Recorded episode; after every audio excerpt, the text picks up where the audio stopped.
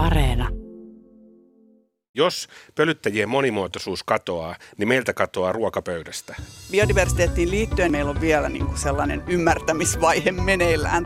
Tutkimuksen valossa ainakin se kasvu, mitä me historiassa tunnetaan, niin ei yksilöllisesti ole kestävää.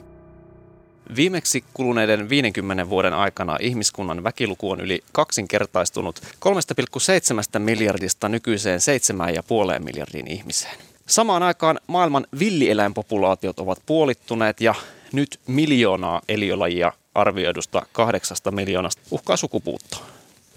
Onko luonto ihmisen armoilla vai sittenkin ihminen luonnon armoilla? Tässä Tiede Ykkösen jaksossa keskustellaan ihmisen ja luonnon riippuvuussuhteesta ja niiden välistä tasapainosta. Keskustelemassa ovat Jyväskylän yliopiston ekologian professori ja luontopaneelin puheenjohtaja Janne Kotiaho. Terve. Suomen ympäristökeskuksen tutkimusjohtaja professori Eeva Primmer Moi. ja BIOS-tutkimusyksikön poliittisen talouden ja taloushistorian tutkija valtiotieteiden tohtori Tero Toivanen. Moi moi. Ja toimittajana on Jaro Asikainen. Tämä keskustelu on tallennettu Helsingin yliopiston tieteen päiviltä. Tervetuloa mukaan.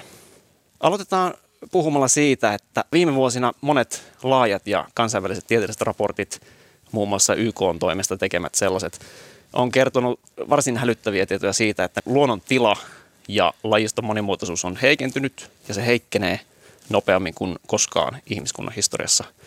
Ja tämä kehitys on ihmisen aiheuttamaa ja se myös uhkaa ihmistä.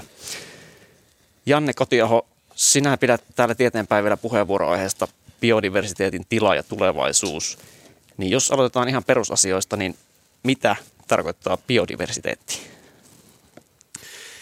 Biodiversiteetti, eli suomeksi luonnon monimuotoisuus, niin sillä tarkoitetaan kaikkea sitä vaihtelevuutta luonnossa, mitä me, mitä me nähdään. Eri lajit, ja sitten lajin sisällä tämä geneettinen monimuotoisuus. Ja sitten kun nämä lajit muodostaa tällaisia eliöyhteisöjä, niin sitten tämä eliöyhteisöjen vaihtelevuus myöskin. Eli, eli monimuotoisuus on oikeastaan vaihtelevuutta kaikessa siinä, mitä me tuolla ympärillä nähdään. Eli äh, rautalangasta väännettynä, niin tarkoittaako lajiston monimuotoisuus sitä, että jos mä menen tästä metsään, niin siellä on monenlaista puustoa, äh, siellä on vanhaa puuta, siellä on monia eri eliölajeja. Joo, siis se tarkoittaa sitä, että sulla on siellä eri puulajeja, sulla on mäntyjä, sulla on kuusia, sulla on koivuja ja sitten niissä on erilaisia muotoja, että ne on eri, eri-ikäisiä, ne on erilaisia ihan niin kuin siinäkin mielessä, että ne on suuria tai pieniä, se aiheuttaa vaihtelua siinä luonnossa ja se on myöskin monimuotoisuutta. Miten ihminen vaikuttaa toiminnallaan luonnon monimuotoisuuteen heikentävästi? Jos lähdetään nyt liikkeelle siitä, että, että kaikki eliöt tarvitsee elinympäristön, eli jonkun tilan, missä ne asustaa, niin jos ihminen ottaa näitä elinympäristöjä omaan käyttöönsä, koska meilläkin on siis oma elinympäristö, niin silloin se on pois muilta lajeilta. Ja tämä poisottaminen on se syy, minkä takia luonnon monimuotoisuus on uhattuna tällä hetkellä voimakkaasti, koska ihminen käyttää suuren osan maapallon pinta-alasta omiin tarpeisiinsa, jolloin muulle elämälle ei niinkään jää sitä tilaa enää olla olemassa. Niin, Eeva Primmer haluaa lisätä. Joo, tämähän niin rakentaminen ja, ja infrastruktuurin alle jää ihan hirveän paljon luontoa. Ja, mutta sitten ihminen muuttaa niitä elinympäristöjä ja ekosysteemejä myös tekemällä niitä toisenlaisiksi. Että suomalainen talousmetsä on aika hyvä esimerkki sitä, että siitä, että sitä on muutettu ja se muuttaminen, se intensiivinen käyttö siellä metsässä aiheuttaa sille elinympäristölle, ekosysteemille painetta ja, ja uhkaa joitakin lajeja, jotka on niistä, siitä käsit, joille se käsittely tuottaa niin kuin epäsuotuisia piirteitä. Et sen lisäksi, että aluetta otetaan pois, niin eliöitä uhkaa paljon se, että, että alueita muutetaan ja, ja käytetään intensiivisesti, että niiden laatu heikkenee. Jos puhutaan niin kuin yleisellä tasolla, sanotte, että otetaan eliöiltä pois niitä elinympäristöjä, niin, niin käytännössä tarkoitetaan siis esimerkiksi sitä, että jos on metsä, niin se raivataan ja siihen tilalle viljellään pelto, eikö vaan? Esimerkiksi tämä on juuri tyypillinen maankäytön muutos ja itse asiassa maailmanlaajuisesti tämä on kaikkein tyypillisimpiä maankäytön muutoksia. Et metsäkato usein johtuu siitä, että ensin raivataan äh, karjan edestä sitä tota, metsää pois ja sitten myöhemmin siihen usein viljellään soijaa. Että tämä on kaikkein tyypillisin maankäytön muutosketju, mutta toki rakentaminen on Suomessa aika, aika tärkeä tapa, jolla metsää myös poistuu. Joo, eli luonnollisen tämmöisen elinympäristön tilalle rakennetaan vaikka tie. Joo, tai asuinalue. Joo. Ja tämmöisen faktan aiheeseen liittyen löysin, että tällä hetkellä kolmasosa maailman maapinta-alasta on valjastettu maatalouden käyttöön. Onko siis niin, että aikaisemmin sen maatalouskäytössä olevan maan tilalla on ollut sit jonkinlainen muu elinympäristö? Juuri näin. Ja tämähän kaikki johtuu tietenkin siitä, että me tarvitsemme ruokaa. Mm. Tämä johtuu just siitä, kun, kun ensin puhuit siitä väestön kasvusta, niin se on, se on se tärkein syy, miksi maatalous tarvitsee pinta-alaa. Joo. No tota, mitäs muita sitten on, on tota noin niin, näitä syitä muuta kuin tämä maatalous esimerkiksi siihen, että luonnon monimuotoisuus häviää. Haluuko Janne kommentoida vaikka? No ne keskeisimmät asiat on, on tietysti niin se maatalous on se suurin, metsätalous on, on sitten niin kenties toiseksi suurin ja infrastruktuurit on sitten se kolmas, eli nämä on ne, mistä tässä on, on puhuttu. Mutta sitten pitää huomata myös yksi, mistä ei niin usein puhuta, joka on kulutus. Eli kun me tuotetaan mitä tahansa hyödykkeitä, niin silloin me käytetään jotain resurssia luonnosta jossain päin maapalloa ja silloin me heikennetään siellä muualla maailmassa sitä, sitä luonnon ö, olemassaoloa. Tuossa Eeva äsken sanoi sano tästä soijasta, niin jos me ajatellaan, että me Suomessa tuotetaan vaikkapa eläimille rehua ja siihen käytetään sitten soijaa siihen rehun tuotantoon, niin käytännössä se kotimainen liha, mitä me ostetaan kaupasta, aiheuttaa luontokatoa jossain sitten siellä Etelä-Amerikassa. Eli me viedään meidän luontohaittoja maailmalle ja pidetään täällä vaikka me pidettäisiin täällä koto, kotomaassa niin hyvä huoli ympäristöstä, niin siitä huolimatta me aiheutetaan haittoja sitten ympäri maailmaa. Eli sille, mitä me tehdään täällä Suomessa, niin sillä on vaikutusta toisella puolella maapalloa johonkin elinympäristöön. Kyllä. Joo. Tero Toivonen. Niin ehkä tähän voisi jatkaa Jannen tärkeästä pointista sitä, että, että tota, kun me puhutaan siitä, että ihminen vaikuttaa, niin tota, on ehkä hyvä nostaa yhteiskuntatieteen näkökulma sillä tavalla mukaan, että se on ihminen, joka elää tietynlaisissa yhteiskunnallisissa suhteissa, että se tavallaan talous tai tapa kuluttaa ei ole ikään kuin tupsahtanut taivaasta tänne maapallolle ja nyt me ollaan näiden ongelmien kanssa niin tekemissä, vaan se on historiallisesti tietenkin rakentunut.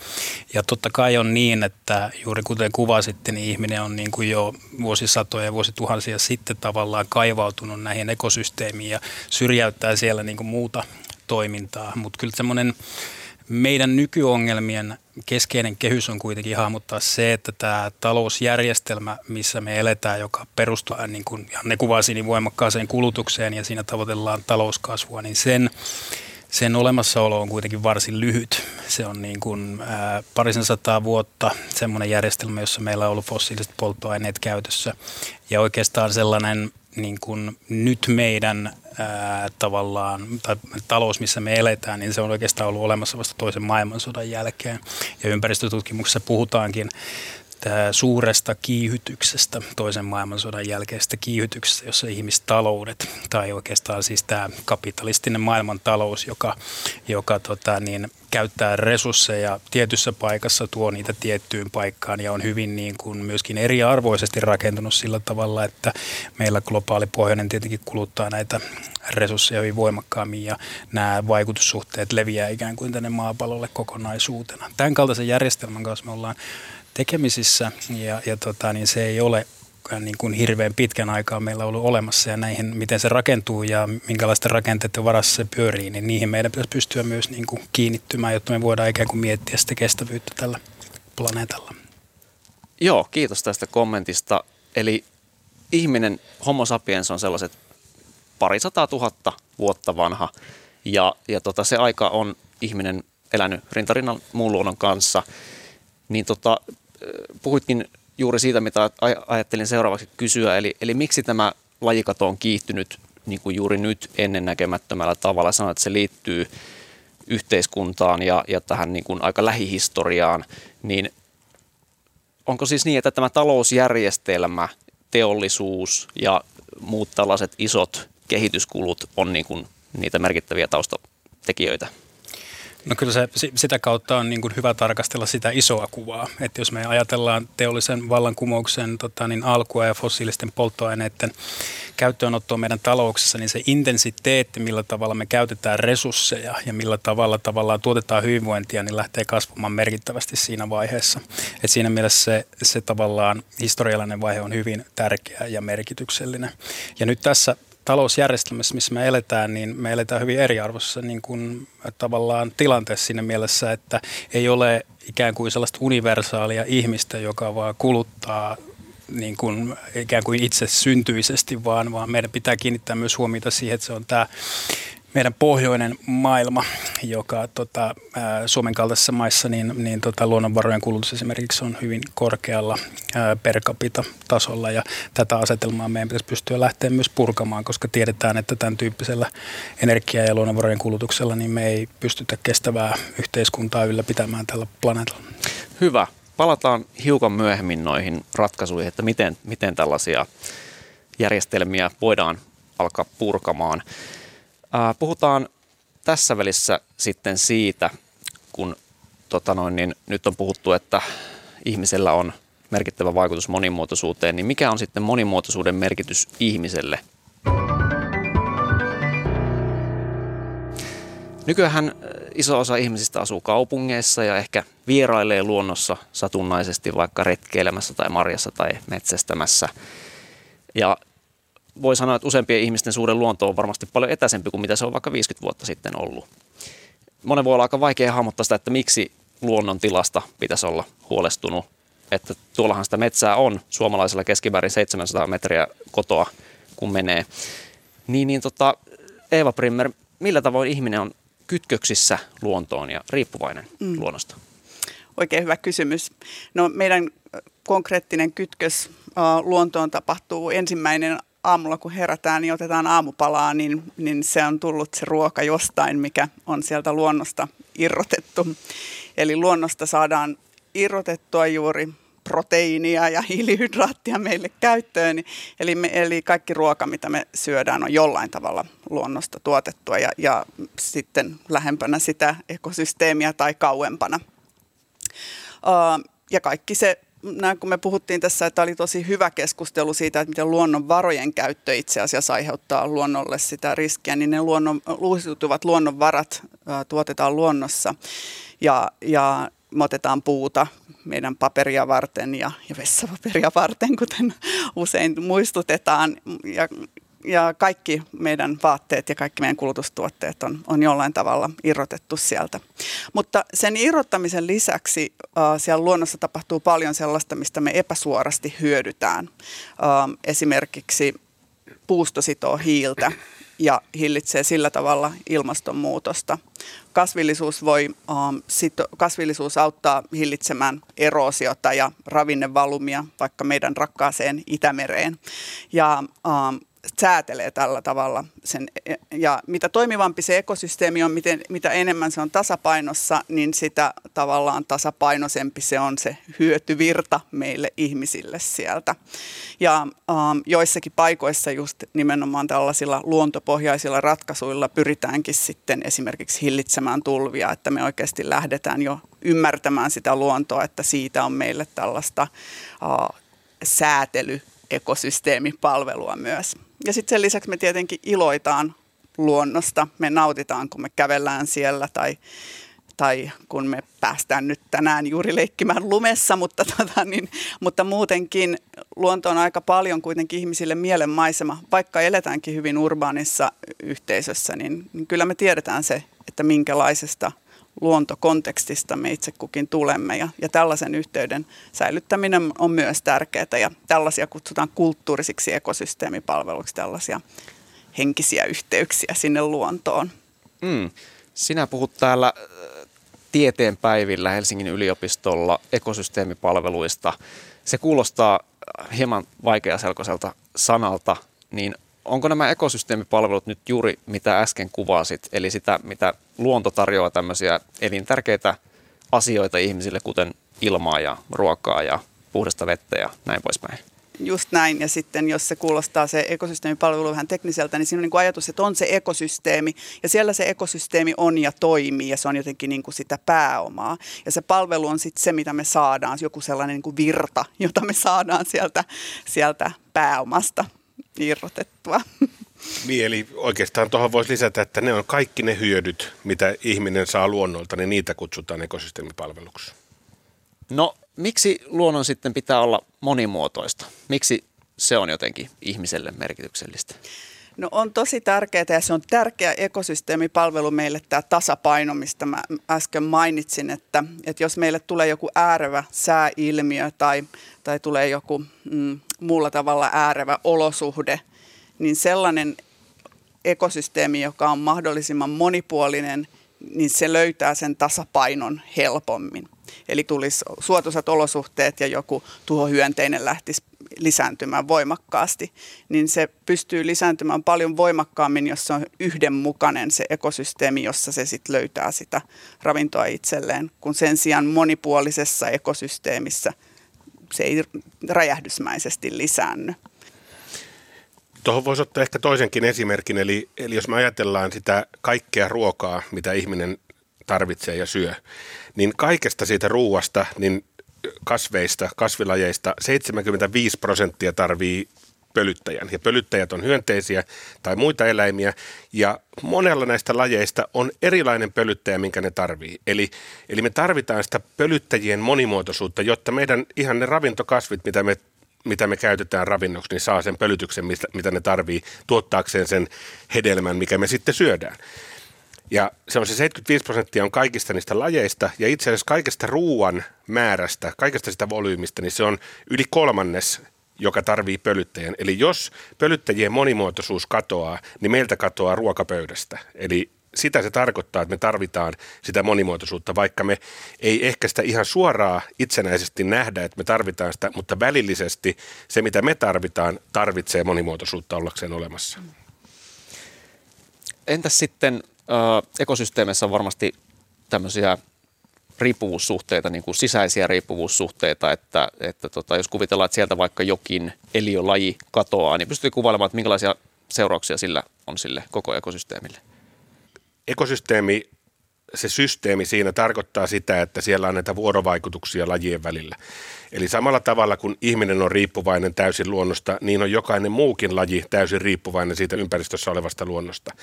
Eli siellä on ravintoketjuja, siellä on kaikenlaisia yhteyksiä, että jos sieltä yksi pala putoaa välistä pois, niin sillä voi olla kertautuvia vaikutuksia alempana ravintoketjussa tai ylempänä ravintoketjussa niin, että me ei enää sitten edes välttämättä tiedetä, edes tiede ei kaikkea tätä ole pystynyt kuvaamaan, että mitä kaikkea nämä yhteydet tarkoittaa.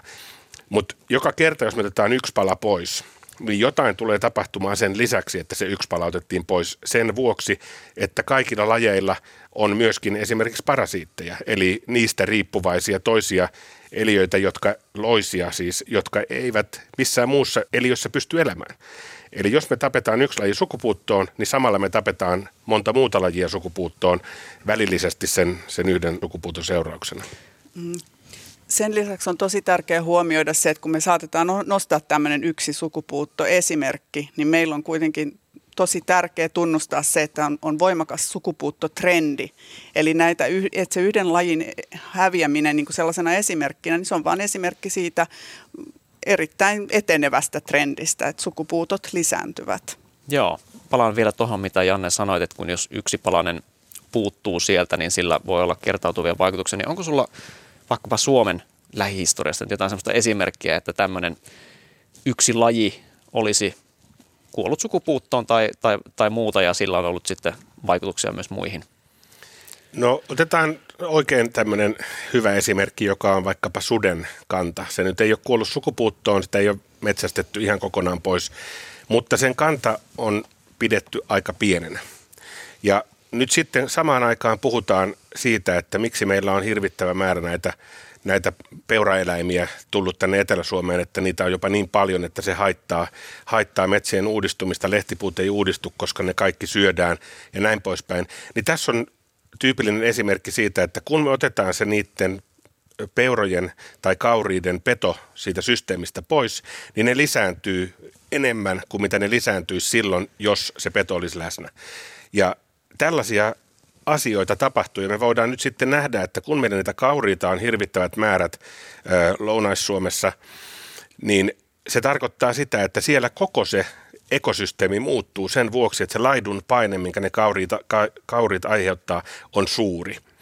Eli siellä tapahtuu isoja muutoksia sen takia, että me on poistettu yksi peto siitä systeemistä, yksi pala pois mm. siitä asiasta. Ja tuo on tosi hyvä esimerkki, jonka Janne otti, että, ei se, että meidän ei tarvitse niin kuin sitä sukupuuttoa käyttää esimerkkinä, vaan tämä harvinaistuminen ja harveneminen ja, ja mm. väheneminen on myös tärkeä trendi, johon kannattaa kiinnittää huomiota. Että myös esimerkiksi mustikan peittävyys on vähentynyt huomattavasti metsätalouden seurauksena ja tämä, tämä on vaikuttanut joihinkin metsäkanalintujen kantoihin. Et sit, et ne on tällaisia juuri ravintoverkossa eteneviä uh, vaikutusketjuja. Ja mustikka itse asiassa on myös niin kuin yksi tärkeimpiä hyönteisten ravintokasveja Suomessa, eli, eli sillä on monia, monia vaikutuksia. Siirrytään sitten vähän keskustelemaan tästä isosta mittakaavasta, että minkälaista kokoluokasta puhutaan tässä monimuotoisuuden kadossa ja minkälainen kiire asian hoitamisella on. Ilmastonmuutoksesta puhutaan paljon, mutta biologisen monimuotoisuuden häviämisestä ei niinkään paljon. Kuitenkin nämähän on ikään kuin samaa ongelmavyyhtiä, eli monimuotoisuuden heikkeneminen on samankaltainen niin sanottu viheliäinen ongelma kuin ilmastonmuutos. Ja viheliäiseksi ongelmaksi kutsutaan siis kriisiä, jonka seuraukset on arvaamattomia. Ne voi kertautua, mitä huonommaksi asiat menee ja niiden juurisyyt on varsin monimutkaisia. Ne liittyy yhteiskuntien toimintaan, mistä Tero Toivanen juuri äsken puhui. Onko tämä monimuotoisuuden kato yhtä merkittävä ongelma kuin ilmastonmuutos? Se on tota, niin ilmastonmuutokseen verrattava ongelma siinä mielessä, että se on tällainen maailmanlaajuinen ongelma ja, ja se on meidän... Um, se on sekä tämän väestön kasvun joka, ja talouskasvun molempien aiheuttama.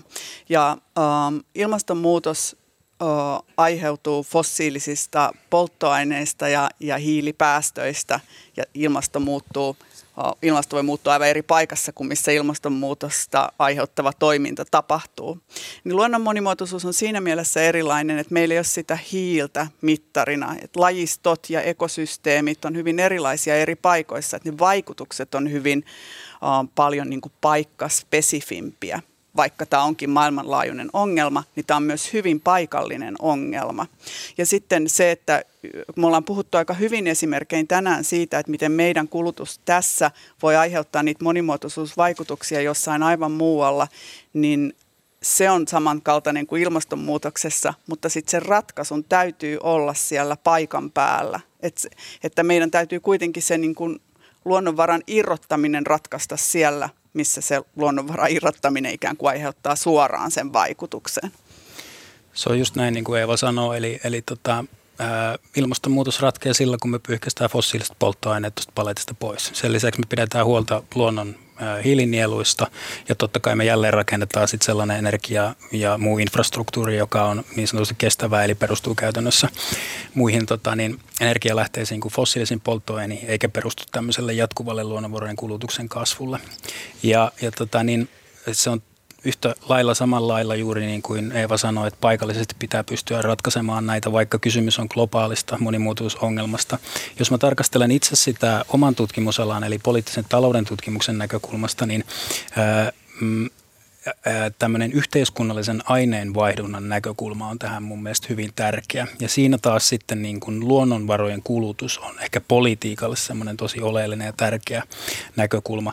Luonnonvarojen kulutuksen taso tai kiihtyminen tai kasvu ei suoraan tietenkään kerro monimuotoisuuskysymyksistä just kuvatulla tavalla, koska monimuotoisuuskysymykset on paikallisesti niin kovin erilaisia. Mutta se on politiikalle tärkeä tavallaan tämmöinen sijaismuuttuja, jonka kautta me päästään siihen koko isoon kuvaan käsiksi. Ja nyt jos me katsotaan Suomen kohdalta luonnonvarojen kulutusta. Me saatetaan helposti Suomessa ajatella, että me ollaan ikään kuin ympäristötoimissa edelläkävijöitä, kuten meidän hallitusohjelmakin tällä hetkellä puhuu siitä, että Suomi haluaa olla sekä ilmasto- että, että monimuotoisuus- että kiertotalouskysymyksissä niin kuin globaali edelläkävijä, mutta tässä luonnonvarojen kulutuksessa me lähdetään kyllä hirveältä takamatkalta, että se meidän per capita luonnonvarojen kulutuksen taso on korkeampi kuin Euroopassa keskimäärin, se on jopa korkeampi kuin Kiinassa ja Yhdysvalloissa, mikä taas johtuu sitten meidän intensiivisestä tota, niin teollisuudesta, mutta myös kotitalouksien korkeasta kulutustasosta. Ja nyt tämän aseman tai tämän niin kuin perityn tilanteen kanssa me ollaan tekemissä silloin, kun me halutaan niin kuin suomalaisia ympäristöongelmia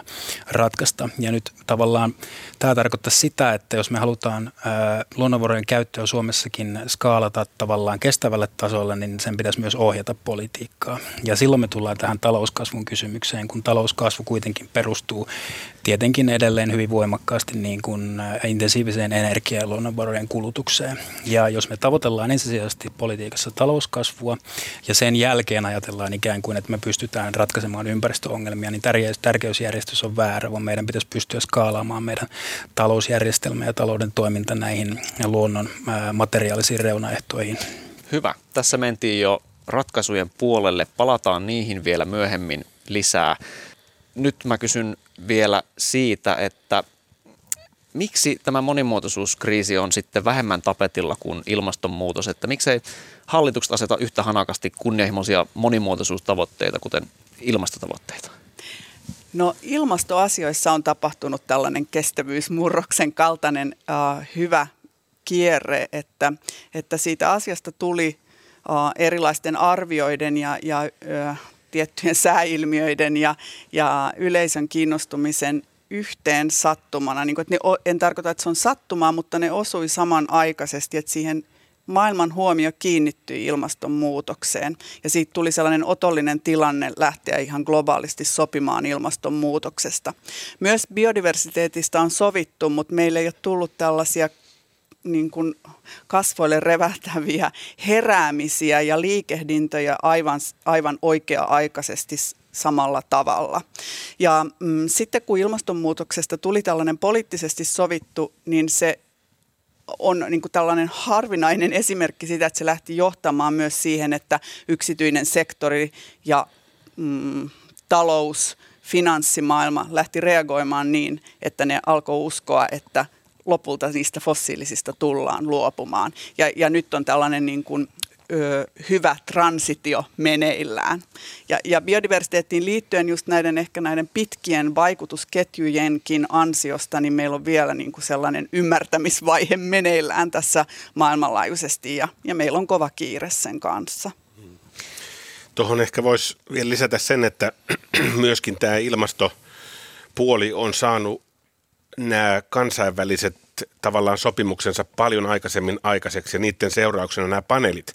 Eli jo vuonna 1988 perustettiin niin kuin ilmastonmuutospaneeli ja se tarkoittaa, että kun se paneeli tuo esiin sitä tietoa koko ajan, että sitäkin kautta se on saanut niin kuin medianäkyvyyttä ja myöskin sen takia se on enemmän tapetilla koko ajan. Sitten tämä luonnon monimuotoisuus, eli tämä hallitusten välinen luontopaneeli, niin se on perustettu vasta 2012. Eli sillähän ei ole ollut kuin 7-8 vuotta vasta aikaa tuoda tätä niin kuin asiaa esiin yhtä lailla kuin mitä ilmastonmuutoksesta on puhuttu pitkään. Tähän saakka ihminen on eri tavoin haurastuttanut ekosysteemejä ja hyötynyt monin tavoin luonnonvarojen käytöstä. Millainen sitten pitäisi olla ihmisen ja ympäristön suhde, jotta se olisi kestävä? Seuraavaksi keskustellaan ratkaisuista.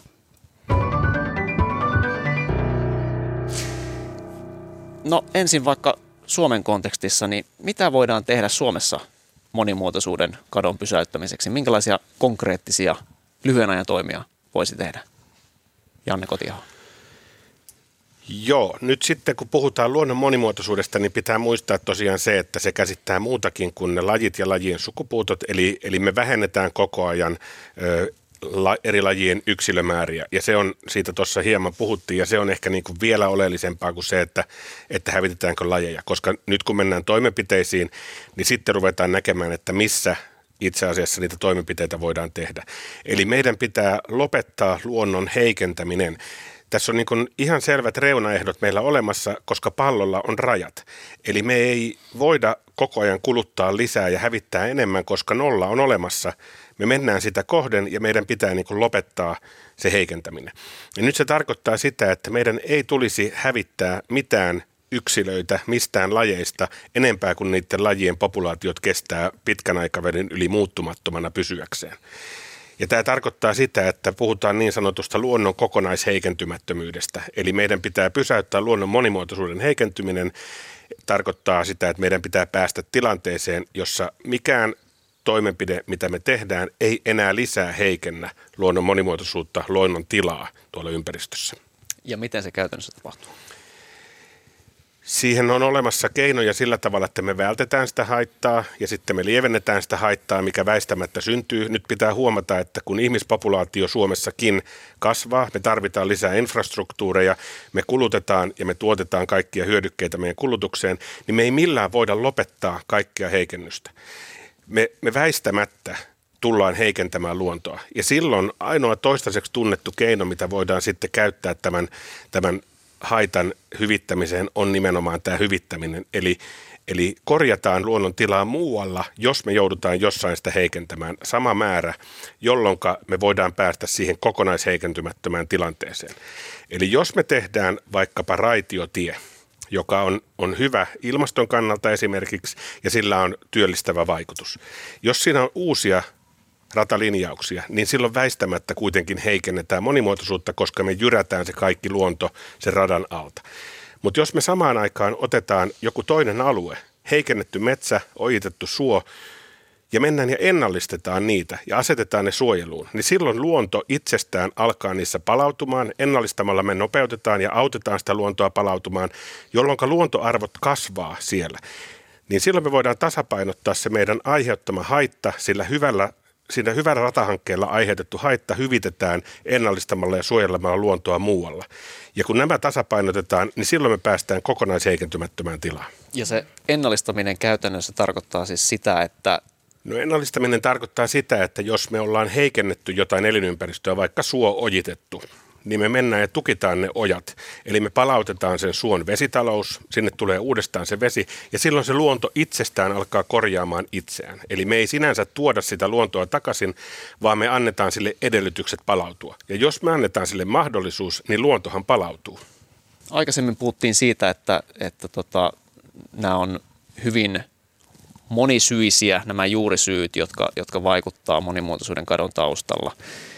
Ja myös näissä kansainvälisissä raporteissa on tuotu esiin sitä, että, että tarvitaan pitkällä välillä tämmöisiä isoja niin sanottuja järjestelmätason muutoksia, niin mitä ne tarkoittavat, Tero Toivonen? No pitääkö minun taas palata tähän talouskasvuun sitten, että voihan se ajatella jotenkin ison kuvan kautta, että jos me ajatellaan, että tämmöinen terve kapitalistinen talous, sen ajatellaan monesti kasvavan noin kolme prosenttia vuodessa ja kun tämmöiset kasvuodotukset on, me puhutaan eksponentiaalista kasvusta.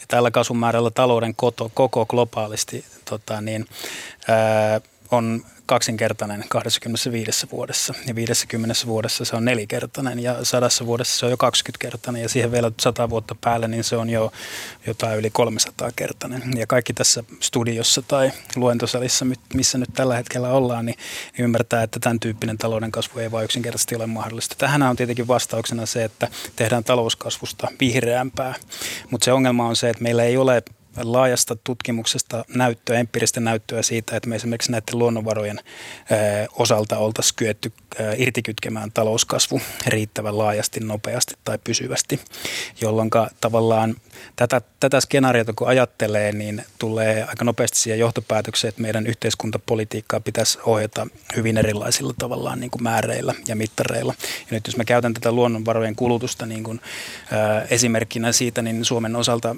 me, me voidaan niin kuin käyttää sitä ja asettaa sille tavoitteet. Nyt meillä on uusi kiertotalousohjelma, jossa ensimmäistä kertaa käsittääkseni Suomessa, mutta myöskin niin kuin maailmassa on asetettu joku primäärien luonnonvarojen niin kuin käyttötavoite. Se oli muistaakseni 2035 vuoden 2015 tasolla.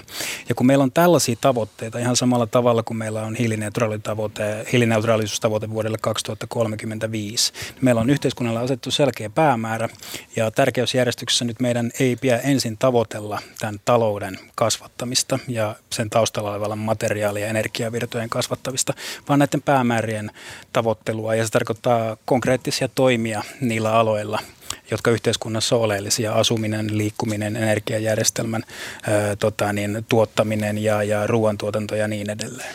Avataan tota kiertotalouden käsitettä vielä, että mitä se oikeastaan tarkoittaa?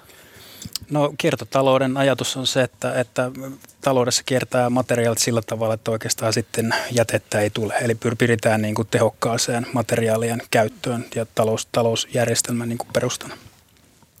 Joo, ja kiertotaloudessa siis nimenomaan pyritään niiden neitseellisten raaka-aineiden irrottamisen vähentämiseen, eli siihen, että me otettaisiin sitä luonnonvaraa irti sieltä luonnonjärjestelmästä, tai vaikka perustetta, ei perustettaisi enää uusia kaivoksia, kun me saadaan siitä jo kierrossa olevasta mineraalivarannosta sitten rakennusaineet niille seuraaville tuotteille.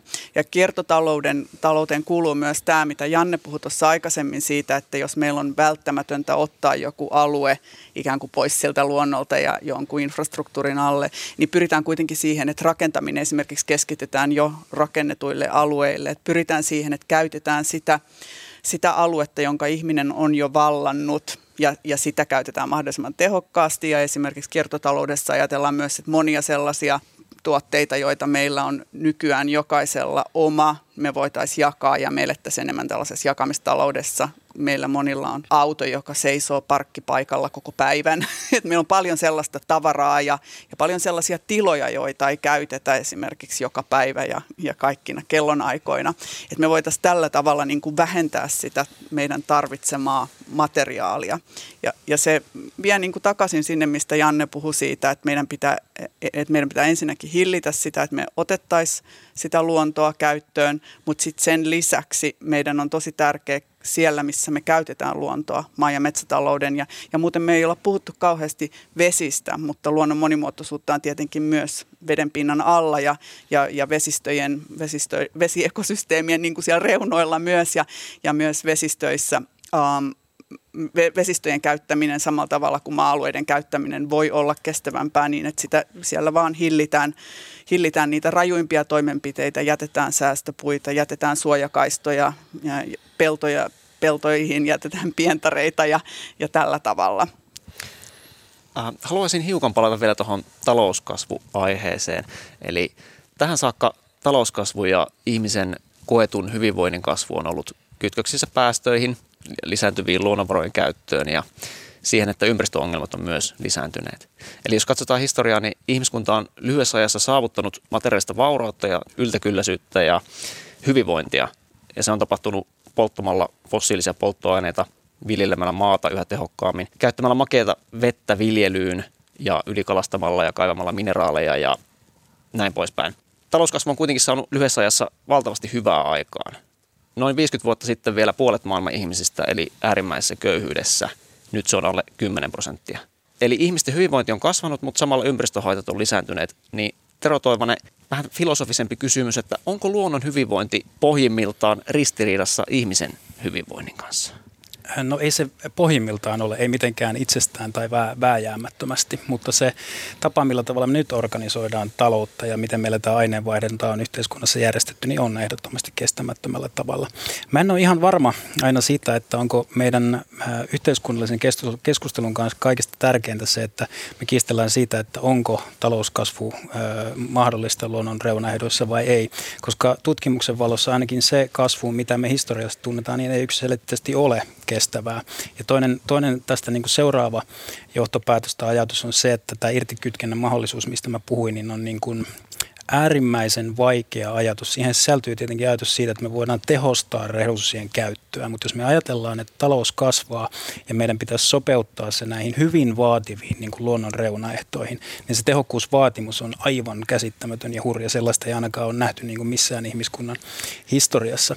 Jolloin tavallaan mun, mun pointti on se, että sen sijaan, että me kiistellään tästä talouskasvusta, niin meidän pitäisi pystyä ö, yhteiskuntakeskustelussa, yhteiskuntapolitiikasta kiinnittää huomioon niitä, niihin muutoksiin ja tehtäviin, joita me tehdään. Että jos me ajatellaan tätä materiaalista vaurautta ja hyvinvointia, mitä meillä vaikka on täällä globaalissa pohjoisessa ja Suomen kaltaisessa maassa, niin on hullu ajatus, että meidän pitäisi ikään kuin tämän olemassa olevan päälle vielä kartuttaa materiaalista niin kuin hyvinvointia.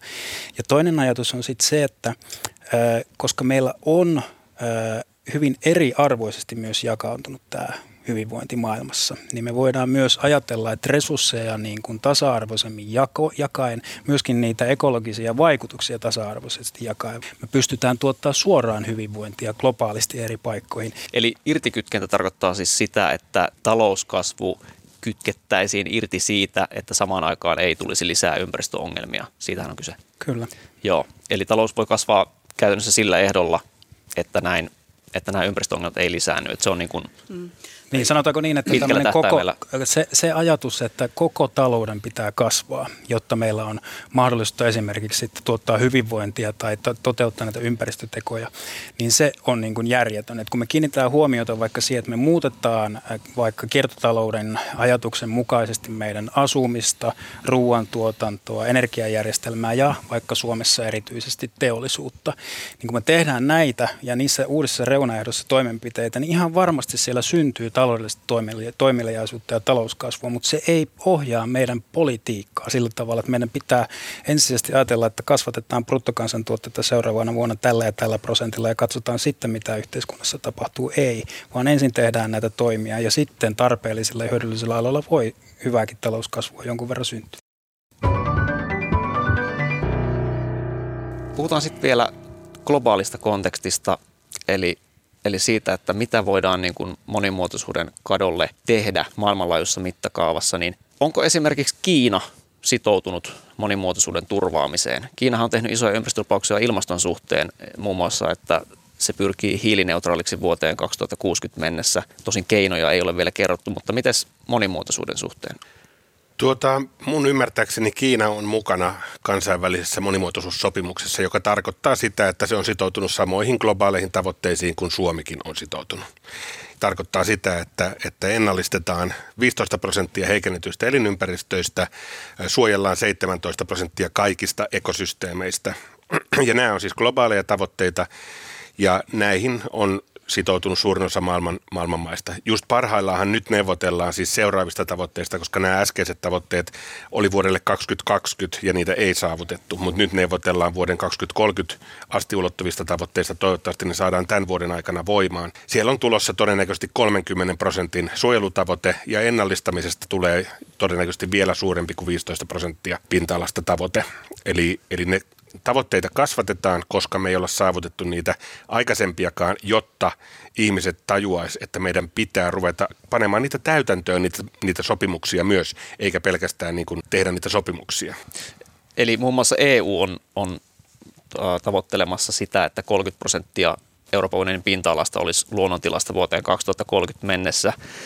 Niin onko tämä tavoite sitten realistinen, jos niitä aikaisempiakaan lupauksia ei olla saavutettu, niin kovasti luvataan sitten lisää, mutta näyttääkö se sitten realistiselta, että siihen päästään?